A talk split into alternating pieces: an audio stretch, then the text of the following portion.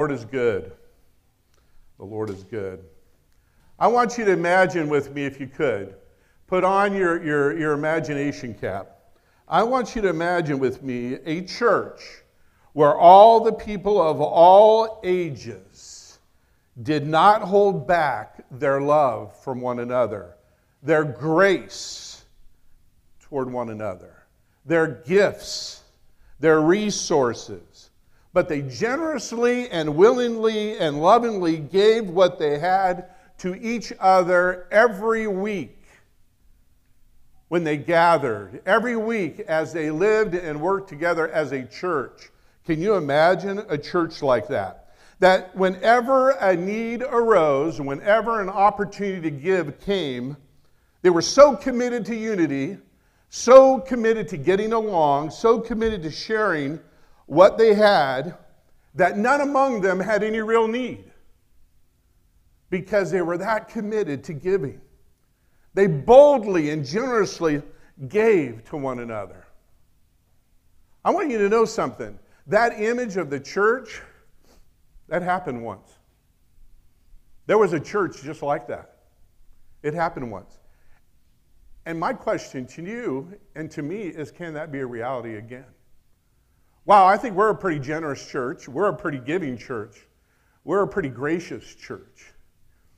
But we all feel like we can grow in the grace of giving, can we not? Somebody say amen to that. Yeah, we can grow. And it takes faith to give, and it's a challenge to give.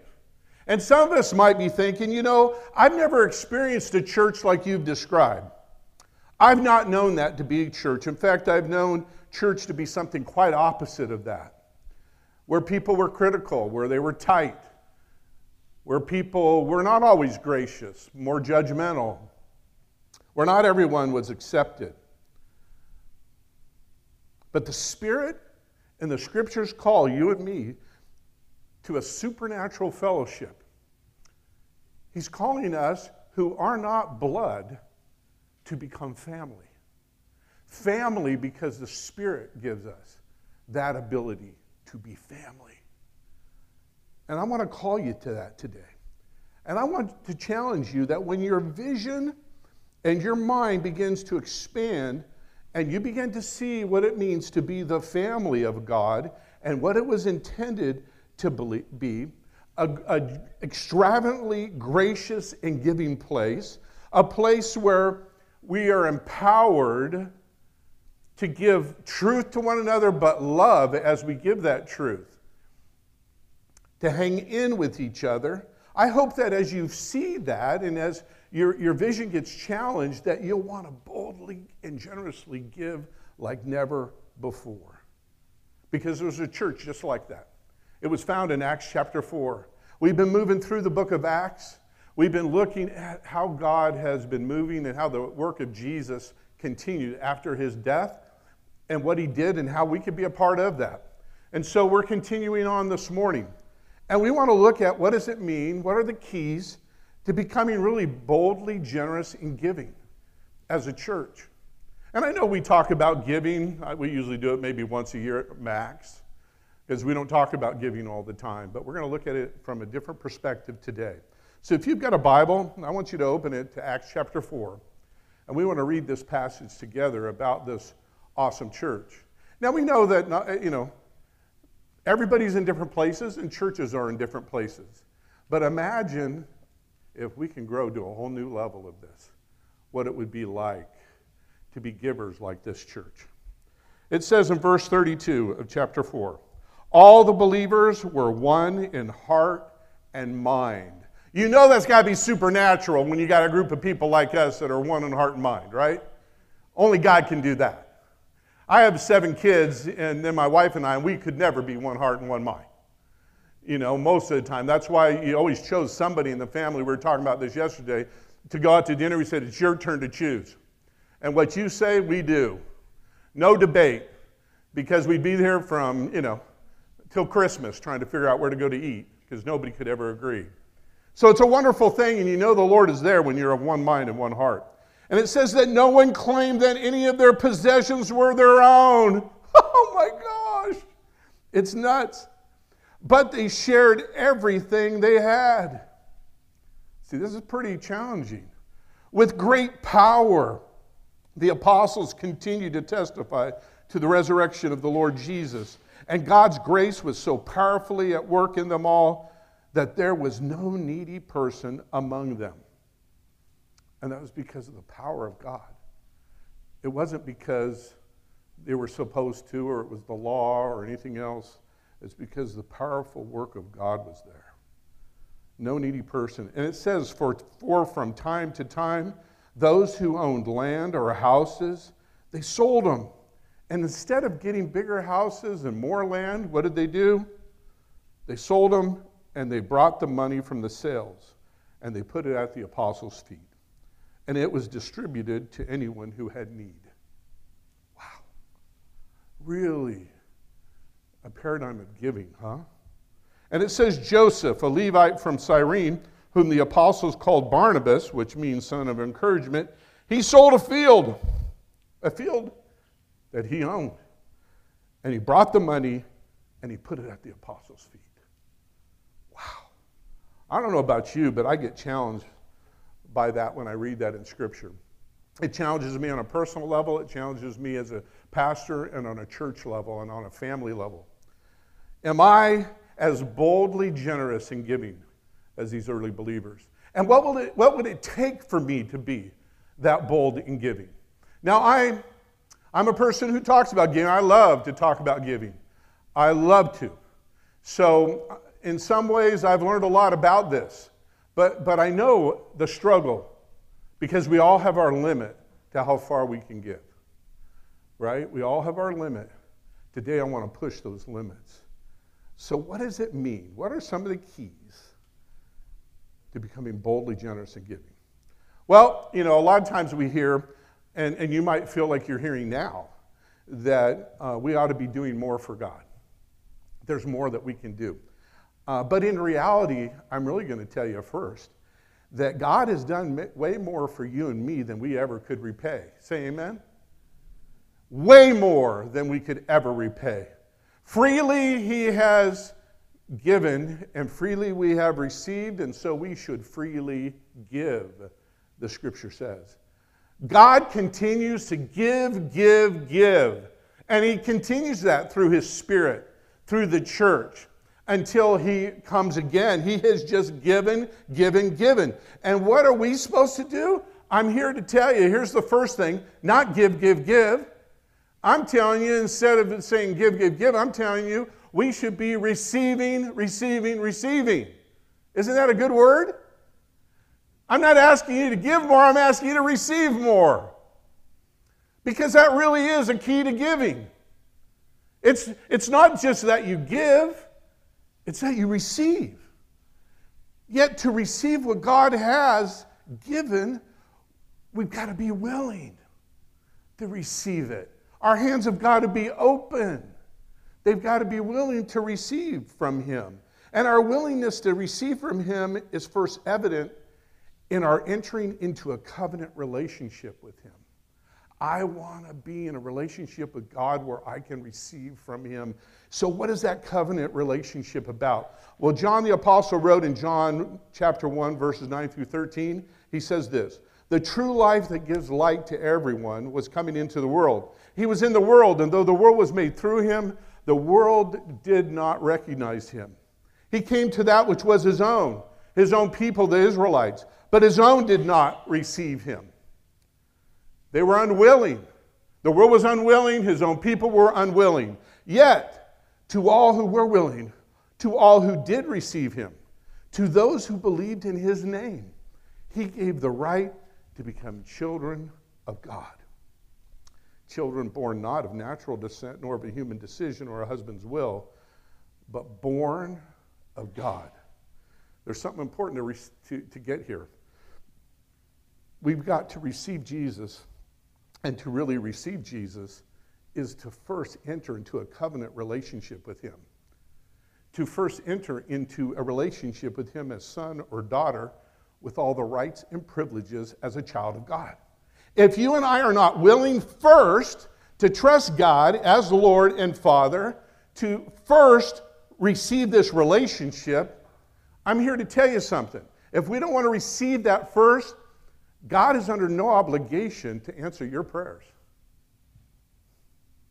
He's not under any obligations to answer your prayers.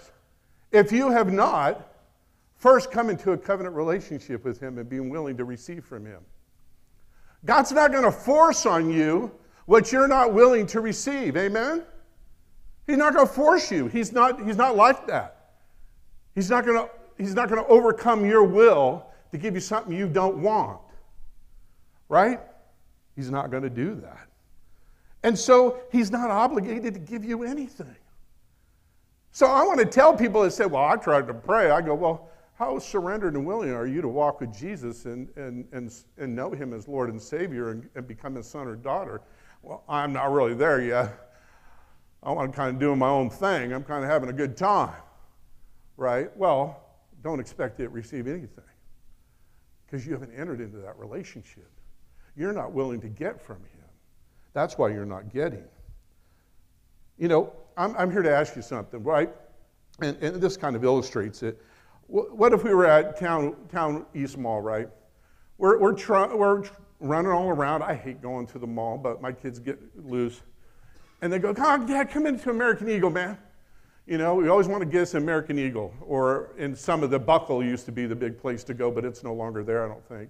And so we go into these stores, right? But what if you're in a store, you're running around, you go into one of these clothes stores, and a young man or young woman comes up to you and they go, Hey, look at, I need these three pair of pants and I need these three shirts, man. They're, they're the bomb. They're looking good. I know they're not on sale, but I need them. I need them for work. I need them for school. And, and maybe these are young people that are like high school, middle school.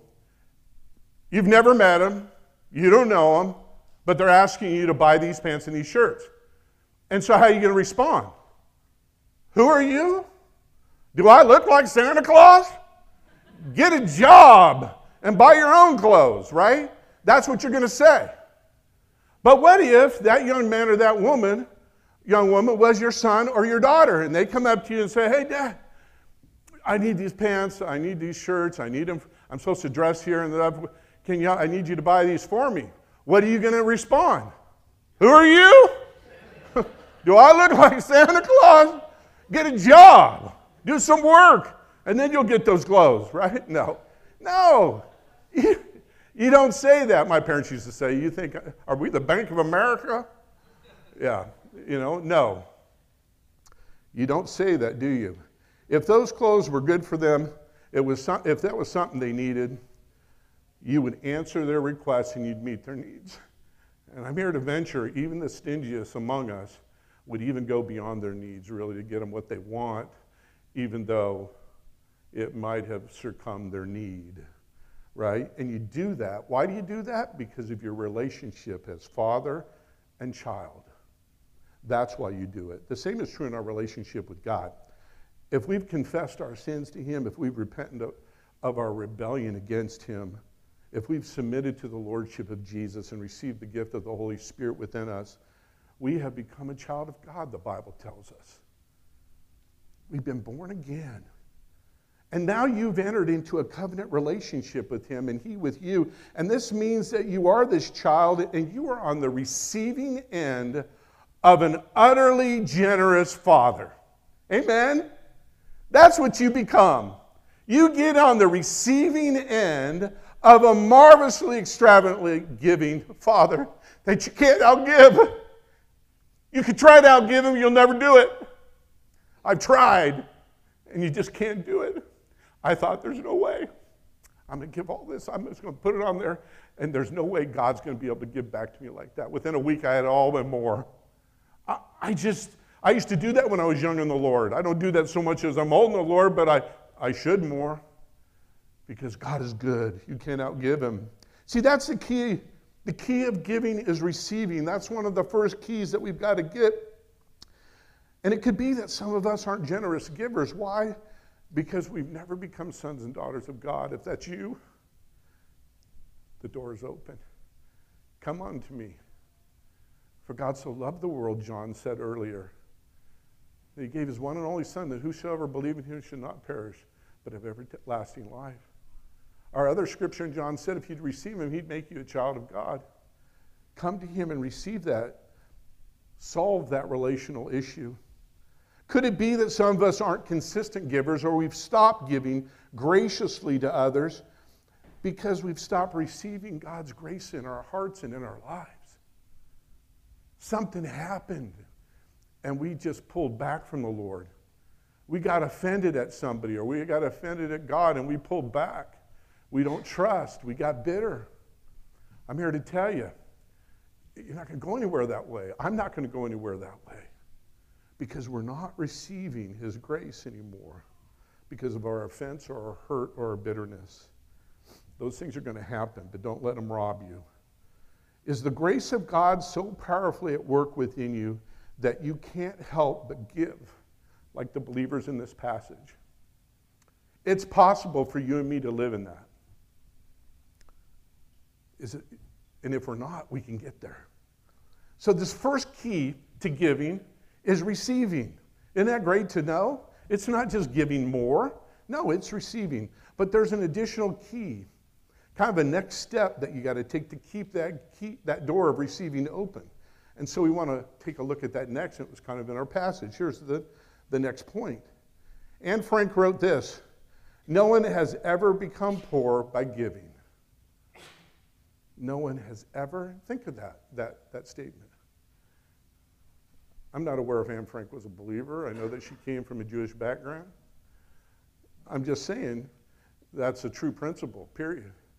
No one has ever become poor by giving. No one's going to ever give you into the poorhouse. I think my wife's been worried about that at times, huh? that we might do that, but it won't happen. It will not happen. That's the truth. It seems counterintuitive, but it's the truth. To give is not to be left, left with less. That's how we feel as a human. The reality is, is to give is the way to receiving more. Tell yourself that. To give is the way to receiving more. It's true. We know this is true from the natural world because it reveals it to us. If, you if you reasonably plant a seed into the ground in due time, what does it do? It bears fruit and it gives you many more seeds than you started with. God's trying to tell you something. He's trying to tell me something. You invested one, you got many. Wow.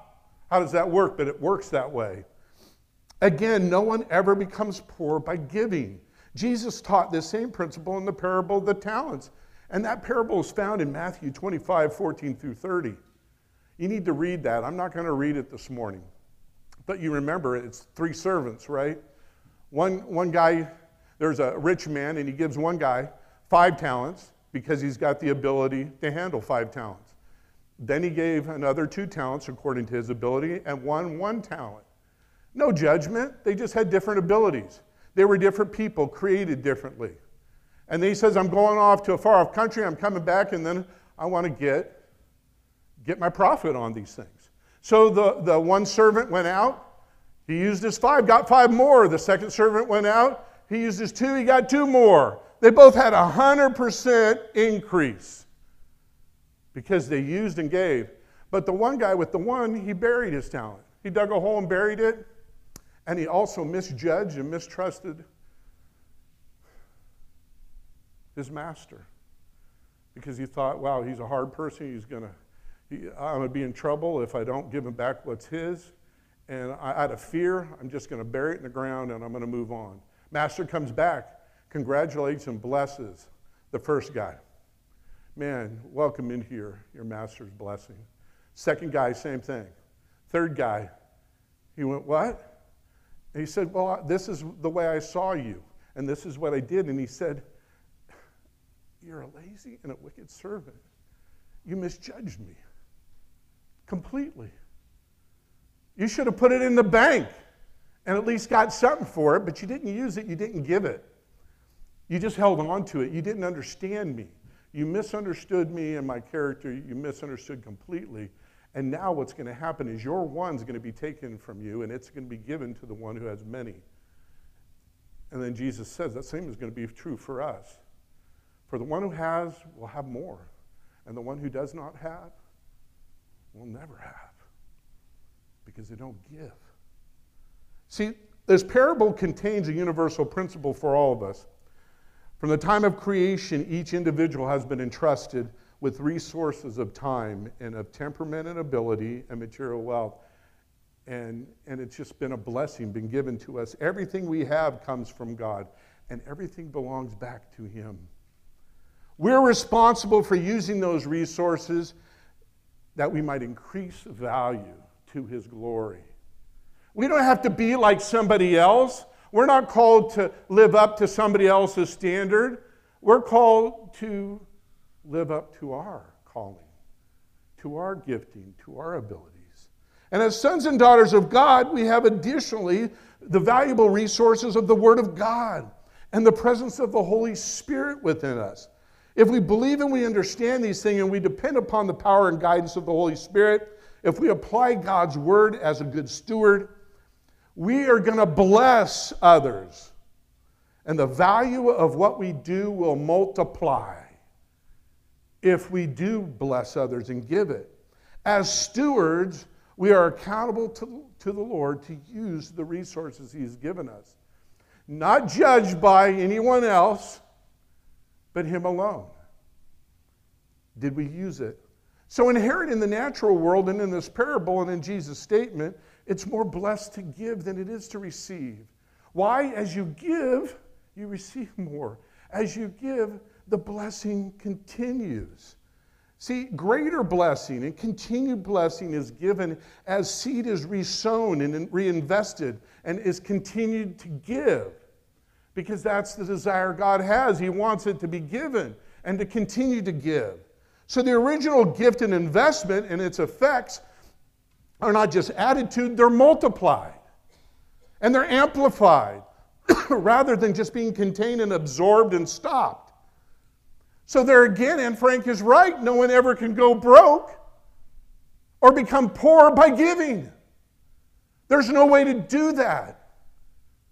But see, emotionally, we feel there is a way to do that. But there isn't if you're doing it obedience to the Lord. There's no way to do that. You got to test the Lord in that. The Bible said, and Jesus said in Luke chapter 6, 38, give and it will be given to you. Is he a liar? If he asks you to give, is it not going to be given to you? Is he a liar? No. He's the Lord. He says, a good measure, pressed down, shaken together, and running over will it be poured into your lap, for with the measure you use, it will be measured back to you. So you get to participate in this. If you don't want much, then don't give much. If you don't want to, if you if you think, well, I just like this two pounds of Jesus blessing and I'm done with it, well, then the Lord might let you just be done with it. But I'm here to tell you, I want the big spoon. And I want the big blessing because I'm just not going to want a little baby spoon. You know, I don't want to just try it. I want to eat it. I want to experience it. So, as a son and daughter of God, we've got to take this, this step. You might be a son and daughter of God, but you've got to take a step to commit yourself to make yourself a steward. That's another step in your walk with God. Yeah, you can be saved and you can be a son and daughter, but there comes a time when you've got to be a steward of what God's given you. Will you commit to that? Will you commit to be like Him and join Him? See, but when you do take this step, you relinquish claim to your possessions. That's what you do. You say, you know, that motorcycle I've got, that's Jesus' motorcycle. I don't know, Jesus does ride a Harley, I guess. But he also rides a Honda too, doesn't he? I know somebody said, no, no. you know, Jesus drives a pickup. And he also drives a Prius, right? Or a Subaru. I don't know. Would Jesus drive Subaru? I don't know. Yeah, okay. So you relinquish claims to your possessions. Think about that. And you share everything you have generously as the Lord has shown you and directed you if you're his steward.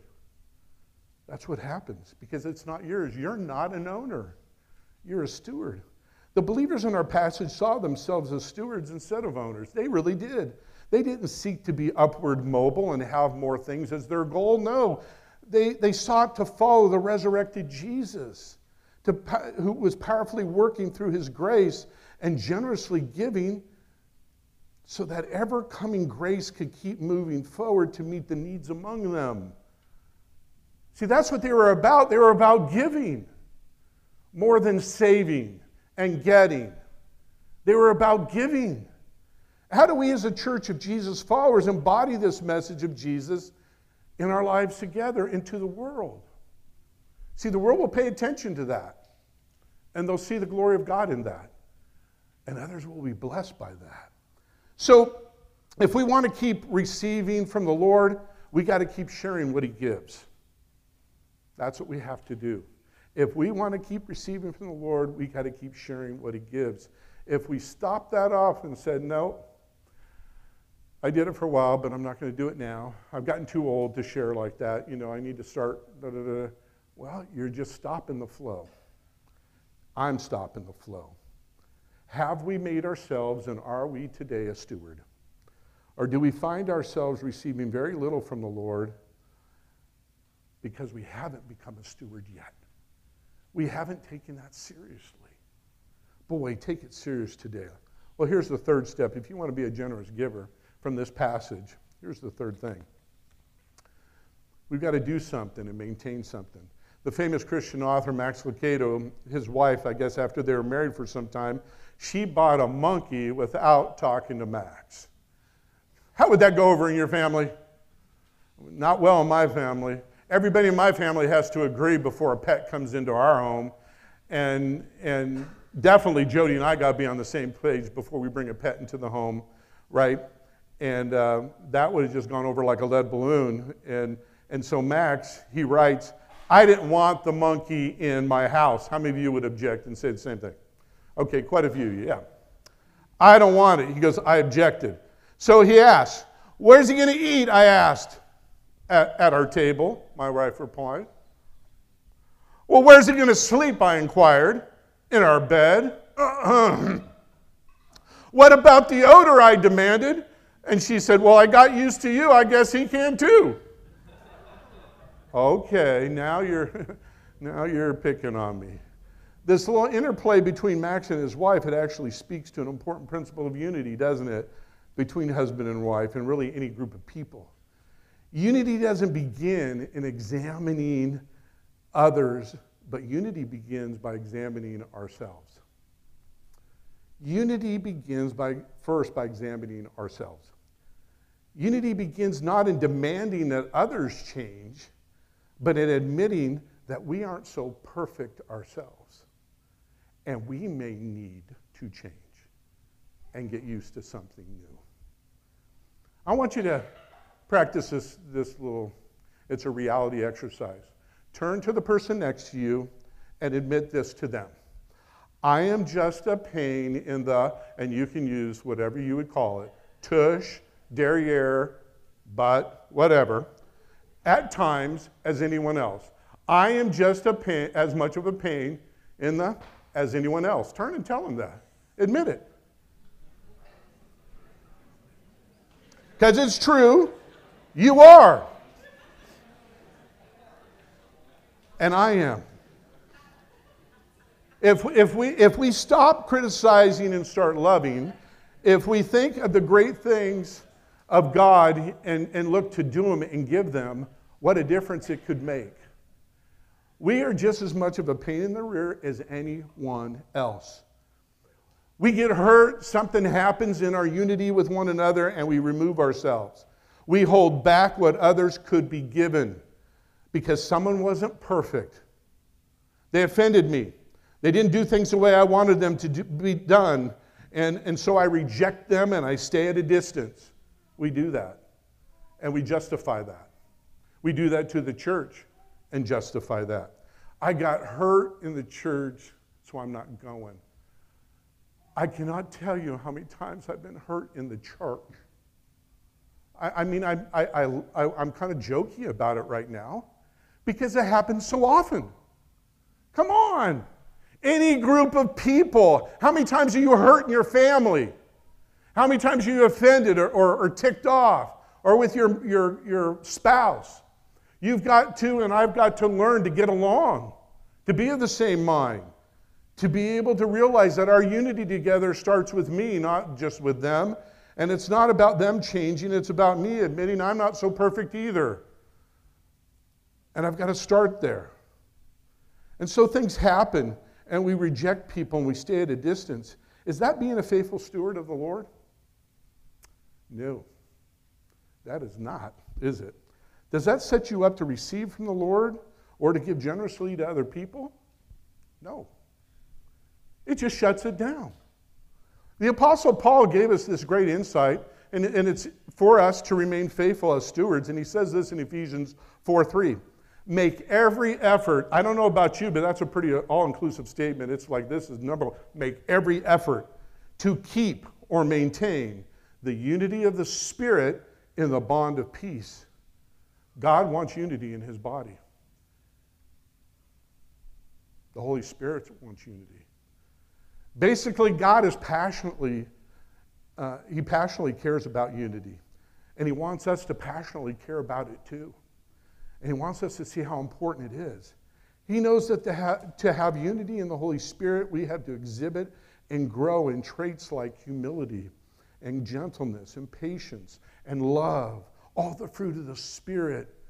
But we also have to keep and maintain this unity in the bond of peace. You know, that's why I have unity, because of what Jesus has done for you and me.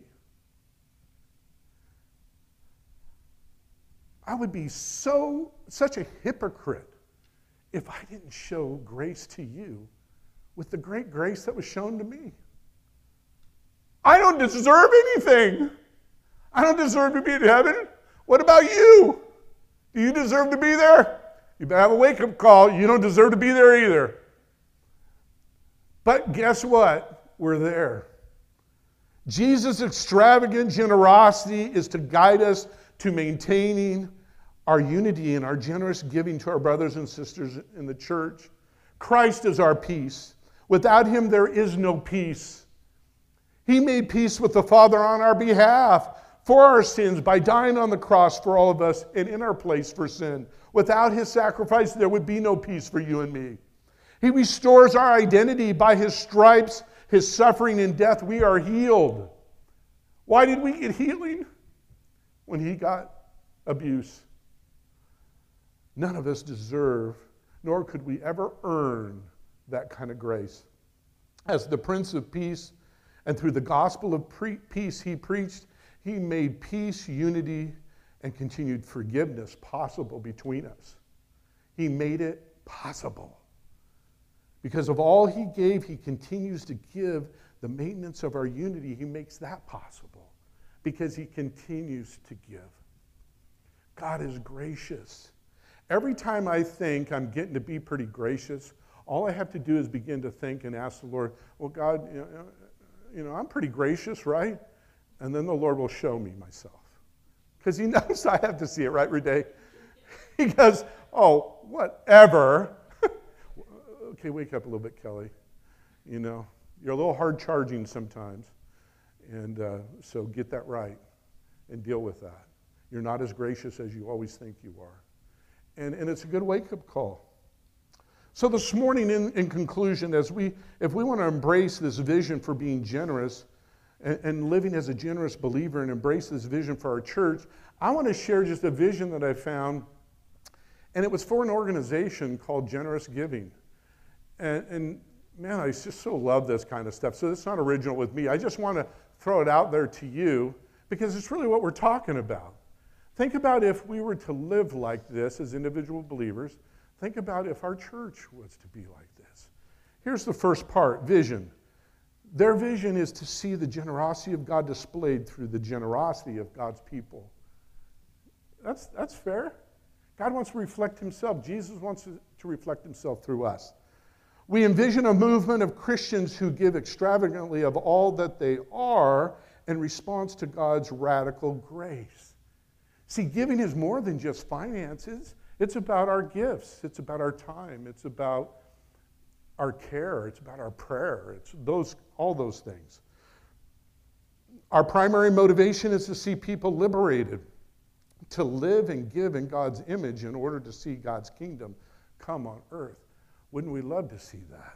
So, here, this growing movement, it's going to create a dramatic shift in culture, and they would like to, to bring a shift in culture.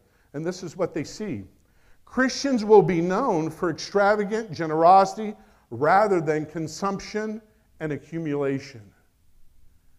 That'd be cool, wouldn't it? Two, young people will be organizing their lives around giving before they get caught up in the constant pursuit of more. That's right. We want to be givers and known as givers, not just people who manage finances well and get rich off of it. It's, not, it's okay to have. It's okay to have stuff. It's just, what is your life about? What has you? You don't want to let your possessions have you. You want to have them and use them to the glory of God. Amen? And so it helps young people to do that. Three, people will come to know Jesus because the generosity of Christians is so compelling. They want to know the God who inspires it. They want to know this grace filled God. And then, four, in addition to culture being shaped, individuals will be transformed and they'll find greater joy and freedom and purpose as they trade away saving and consuming on earth for eternal treasures in heaven.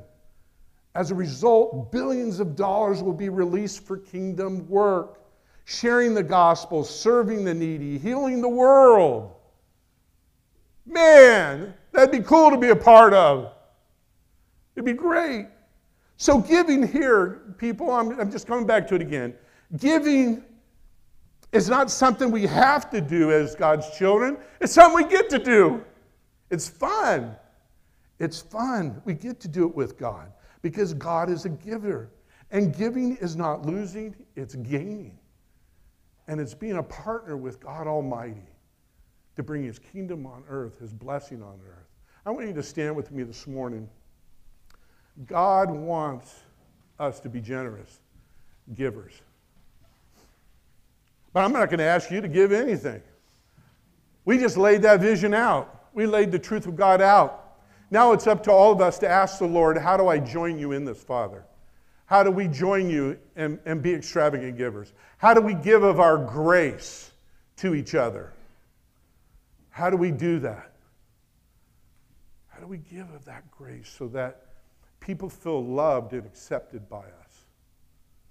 We got to ask ourselves questions like that. How do we give of our gifts so that they're truly being extravagantly sown to the glory of God and having the effect the Father wants to have? How do we give then of our resources, the things that we have? The, not just the money, but the things that we have, so that they bring glory to the Father and they bless other people. How do we do that? That's what we want to ask the Lord to lead us in. And let's follow him in that. And as we grow in that grace of giving, the world will notice. The world will be blessed. Amen. Let's pray together. Lord Jesus, show us how to apply this message. We know, Father, you have been more than generous to us. Show us where we're being stingy, holding back, judgmental, critical, um, all those things that are really fruit of the flesh and of the world and not of the Spirit. Show us where we have been unwilling to lay our lives down, as you did, for, for the blessing and for the glory and for the greater fruit that was to come and is to come. Show us how to join you, Lord.